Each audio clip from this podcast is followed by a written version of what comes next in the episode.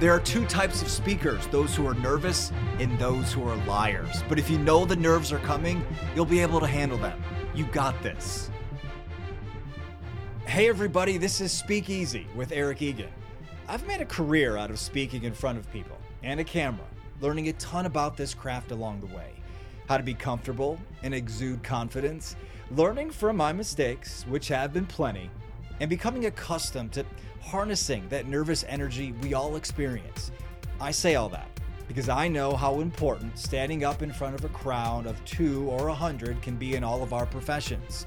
And I'm here to show you I can help you perfect your pitch. Let's do it. Hey, everybody. It's good to be back at it.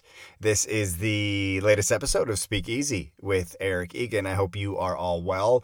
Bit of a, uh, you know, it's a bit of a different time period here. We're, we're right in the middle of holiday season. Um, it's the final week of the year. I hope a lot of you have taken a step back, sort of allowed things to, you know, come full circle for the year and, and resting up in the same way for a, a strong and healthy goodness, uh, 2022. We are as well. I think the last time I talked to you, I didn't have much of a voice. We took a week off last week. This will, um, this will of course be the last one of the year. It, it's special, and, and that's cool. And, and I appreciate you guys listening. Before we jump in today, I just want to say a quick thank you because we started this this year, and I'm also excited to say uh, in 2022 we will be uh, streamlining our website, Speakeasy Egan. So please look for that. Um, everything sort of on there, uh, all in one shiny package, um, where we offer, um, you know, our individual stuff, our corporate stuff, and and of course you know more of the tips and and advice to help you guys uh, do what you do do what i do so you can do what you do. So without further ado yeah let's ju- jump into this. Um, we are at episode 34 um, the last one of 2021 and what we're going to talk about today is one of those things that i have always kept in my front pocket not my back pocket my front pocket to to center in on and to make it one of the cornerstones of how I operate with public speaking, how I operate when I'm in front of a crowd, or, or how I used to operate in front of a camera. And it has to do with being you and speaking naturally and doing your best to be conversational. So, the crux of today's episode is write like you speak, conversate, don't complicate. So, in the end, you will then speak like you write and I'm going to break it down and explain what I mean. It all makes sense. And the way I'm going to do that, at least initially, is just a really short story. One of the the biggest compliments I received, or one of those things that like I kind of look back on throughout my career, came out of nowhere. I was covering a political race.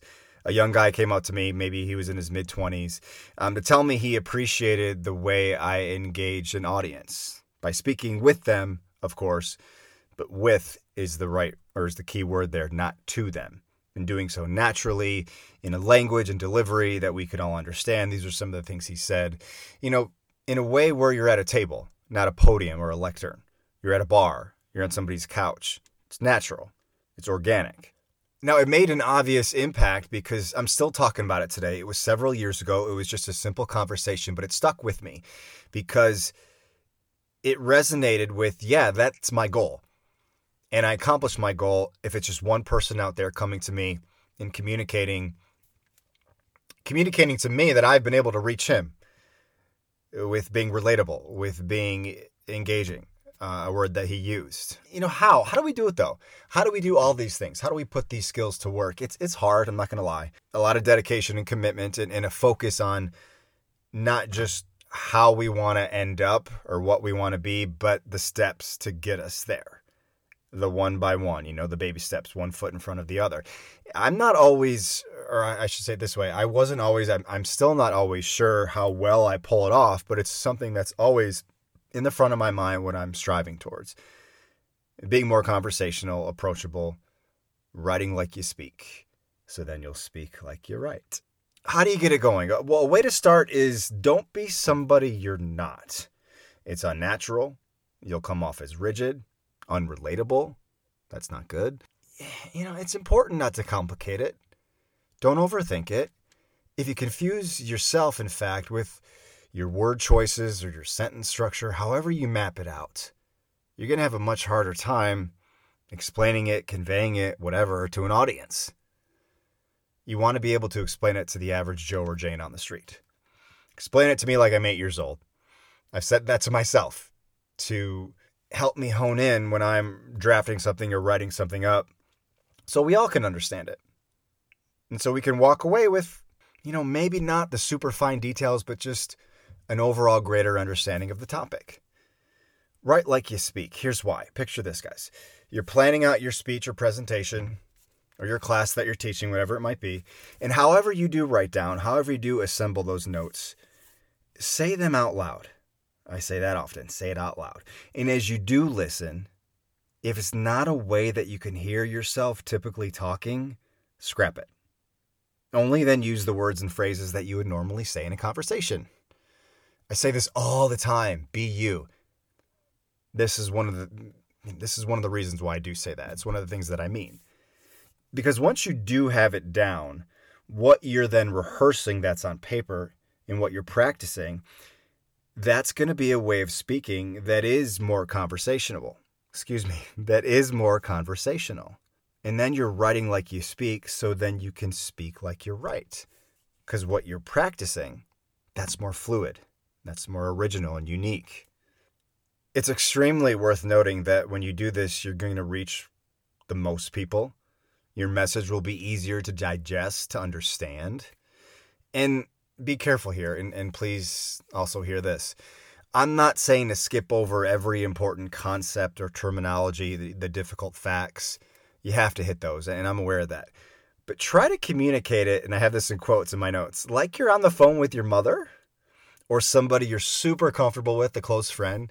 And I've even birthed an exercise out of that. Take maybe five minutes of your presentation call that person, call that loved one, your mom, your dad, your sister, your brother, whoever it is, because they're going to know you.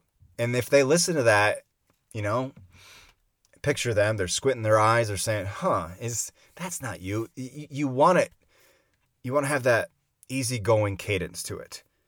So take maybe five minutes of your next talk. Call call somebody you're close with, your buddy. They'll call you out. You know, they're not going to BS you. They'll shoot you straight. And that's the whole idea of it. Folks, ultimately, I want to make you appear real, genuine, honest, committed, and concerned about whatever topic you're approaching or whatever topic you're trying to communicate. And this will help accomplish that. That's a fact. So we write like we speak, so then we can speak like we write. It's one fluid circle, the circle of life. Kidding, but the circle of public speaking. That will do it, friends, for this episode. Again, thank you so much for your commitment to this process, and and, and I likewise. I'm excited you're here because I'm excited to be able to share some of this with you. I've got some really neat ideas uh, coming down the pike as well. One of them being uh, somebody recently asked me, Eric, what do I do? I open my mouth and the words just don't come out. And I, am so glad they asked this because I have been in that position. That's something I'm working on in the meantime. Um, so please look for that uh, early next month, next year, January 2022. And remember, the website is is coming soon. We are uh, putting the final uh, bows and ribbons on it. SpeakEasyEgan.com. Thanks, friends. And as I go one more time for 2021, remember this be confident, be memorable, be you. Thanks so much. We'll talk again real soon.